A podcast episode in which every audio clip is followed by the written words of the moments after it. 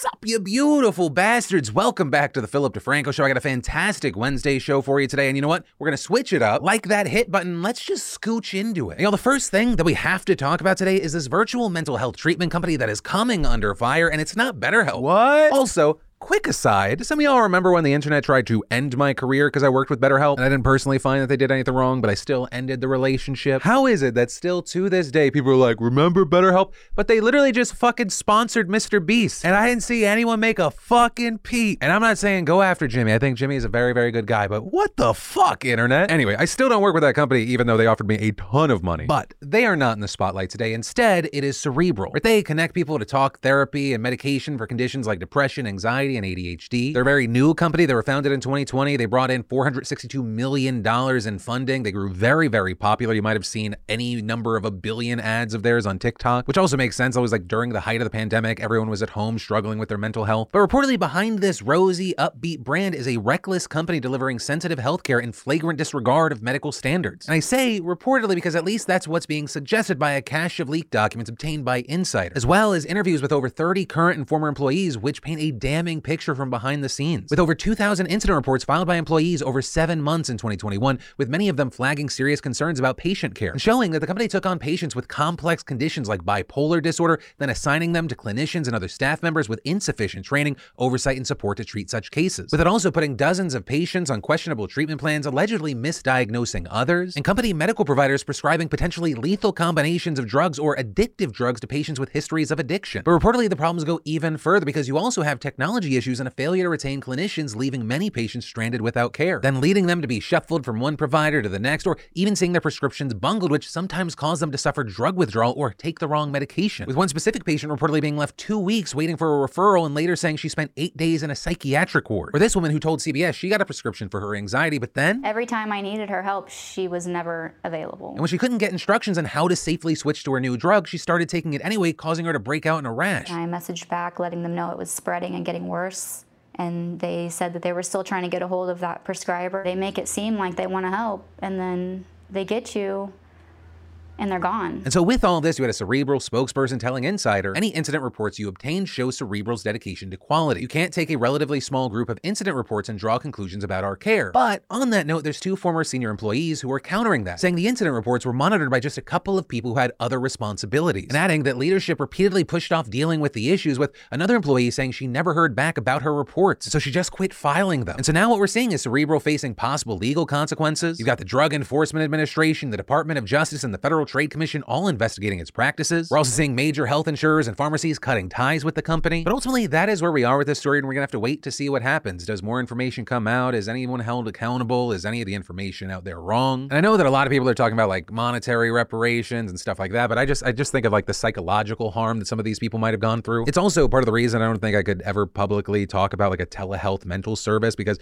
I do think that it, it is helpful for some people. I think more people need to go to a therapist and you know telehealth services is very interesting, but I could never promote it because unlike let's say with the the sponsor today, you might love it, you might hate it, but it'll never be connected to like failing you during a mental health crisis. The stakes are just too fucking high for the the level of anxiety that I live with. The for a lack of a better term, the PTSD from that moment in time with BetterHelp. But the way that I actually want to end this story is by passing the question off to you because I'd love to know your thoughts specifically with what we're talking about with Cerebral, as well as what are your thoughts about the promotion of mental health services both in general as well as creator focused or anything because maybe your opinion has changed over the last four or five years. Because I mentioned one creator at the top, but there's really a lot of them now. Then, in absolutely horrifying or exciting news, depending on which side of the knife you're on, nearly half of U.S. murders go unsolved. With a CBS News investigation finding that according to FBI statistics, the murder clearance rate has fallen to its lowest point in more than half a century. But as it turns out, not all murders are created equal. For example, in 2020, if the victim was white, they were 30% more likely to solve that case than if the victim was Hispanic, and 50% more likely if the victim was black. But also, the situation gets a little more muddy when you look at places like Chicago. But if you look at the Chicago Police Department, it looks like they have a 44% clearance rate. But they have cases that are called exceptionally cleared cases, and those can be considered closed even though a suspect is not prosecuted. And even though exceptionally cleared cases are supposed to be rare, in Chicago in 2020, they made up 50% of closed cases. Meaning without those, they would only have a 24% clearance rate. You have a 75% chance of getting away with murder in Chicago. I know it's 76%. I'm trying to bump it up so it's less scary. So I guess good luck out there. Then we had Epstein Number two, Ghislaine Maxwell, receiving a 20 year prison sentence yesterday, which, yes, is a decent chunk of time, but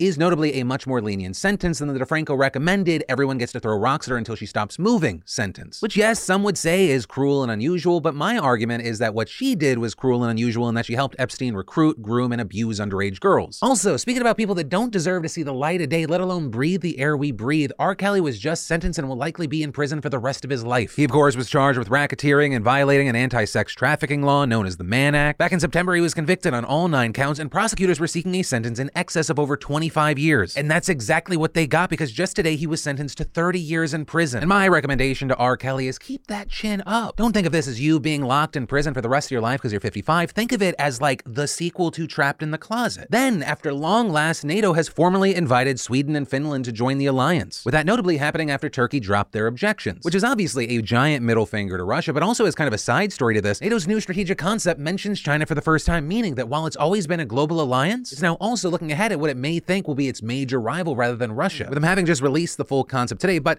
notably, Europe is still incredibly important. There is a growing U.S. presence there. As of today, the U.S. has a permanent presence in Poland. NATO is also expanding rapid response troops to 300,000 from 45,000. So, you know, fun times. And actually, on the note of Russia, you had Prime Minister Boris Johnson today saying that Putin would not have invaded Ukraine if he were a woman. If Putin was a woman, which I, he obviously isn't, but uh, if he were, I really don't think he would have embarked on a crazy macho war of, ingra- of invasion uh, and violence in the way that he has. If you want a perfect example of toxic masculinity, it's, it, what, it's what he's doing in, mm-hmm. in Ukraine. Which many, whether they agree or disagree, see as his very bold statement about how men historically have made the world worse, and we need to give women a chance to ruin the world as well. Or Boris Johnson just kind of let it slip that he's been thinking about some of that Putinussy. Oh my god, I, I regretted it the moment it came out of my mouth. The joke, not the, the Putinussy. See, he just went from demented war criminal with Ukrainian blood on his hands to just a girl boss trying to slay democracy. Oh, I'm gonna regret today's show. Which, actually, on the note of being hungry, I want to thank the fantastic sponsor of today's show, Catalina Crunch. If you're a longtime viewer, you know I really enjoy Catalina Crunch. I mean, the cinnamon toast crunch flavor is so damn good, which also makes sense. I'm not unique here. It's their best selling cereal. And as a lot of you have known and commented on, I've been working out, working on my eating habits, taking better care of myself. And that's one of the reasons I love Catalina Crunch because it's just about making better choices in my life. But I really didn't want to drop cereal for breakfast. So with Catalina Crunch, it's low carb, zero sugar, high protein, even vegan. And basically, I think that's the whole point of Catalina Crunch. It's better for me than the normal super sugary cereals, but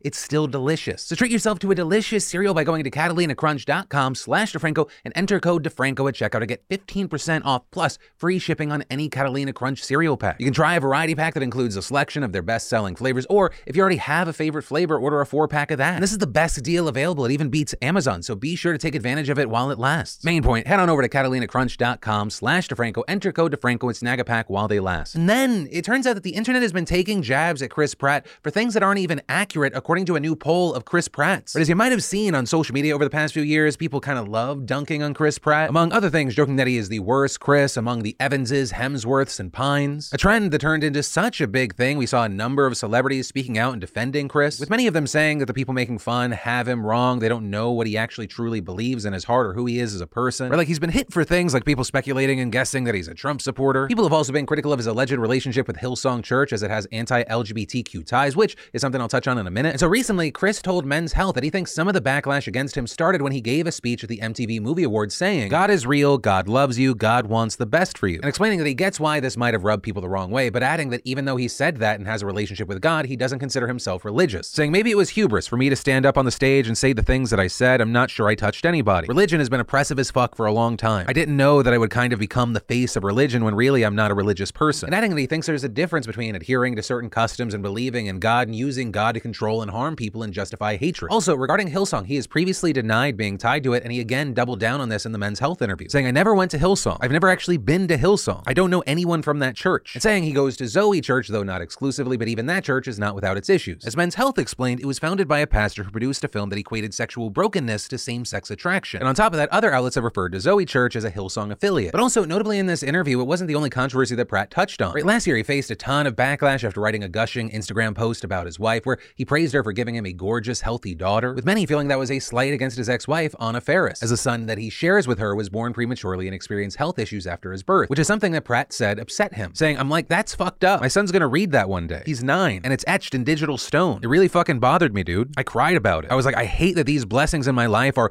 to people close to me, a real burden. And so with this, I'd love to know your thoughts because the reactions online, very split. You look one place, you see comments like, the people defending Chris Pratt here completely wiped away the context and timing of when he posted that healthy daughter spiel. It was purposely spiting Anna Faris and why people ate him up. Not everything is a random cancel culture attack. Justified draggings happen. But at the same time, you have people saying things like, I've never seen any celebrity get more mindless hate than Chris Pratt, as well as, I'm sorry, but if your mind automatically went to Chris Pratt saying his son was unhealthy, then I hate to break it to you, you're the fucking problem. But yeah, main thing with this story, which camp are you landing in and why? And then I want to talk about our BAMF of the day, and it's it's unfortunate because a lot of the times we see people stand up and do an amazing thing, it's in the face of something horrible. And the story that we have today is about that train derailment on Monday. It was in rural Missouri. The train was barreling at 90 miles per hour, going through a passive crossing. That's a section of track that vehicles on a gravel road can drive over. But on Monday, according to investigators, there were railroad crossing signs, but there were no arms down, bells, or warning lights. So a dump truck attempted to make the crossing and the train collided with it, derailing and killing four people and injuring over a hundred more, with a surviving passenger later recalling. It just seemed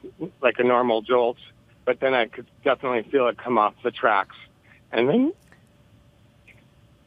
just kept going.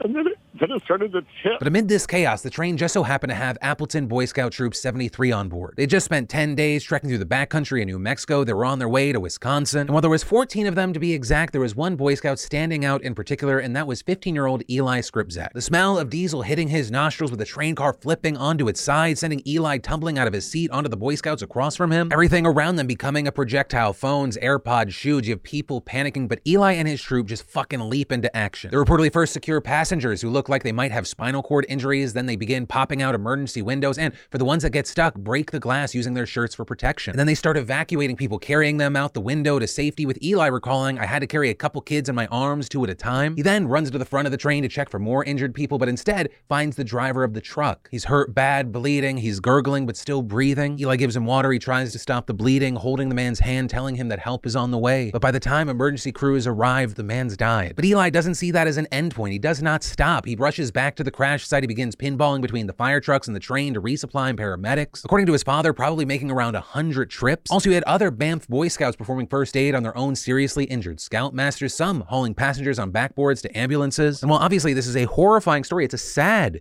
story. It's in moments like these where we see people stand up and stand out. And that's exactly what we saw these young men do, which is why they are badass motherfuckers of the day. But y'all, ultimately, that is where that story and today's show ends. Uh, my name's Philip DeFranco. You've just been filled in. I need to go to sleep, and I'll see you tomorrow.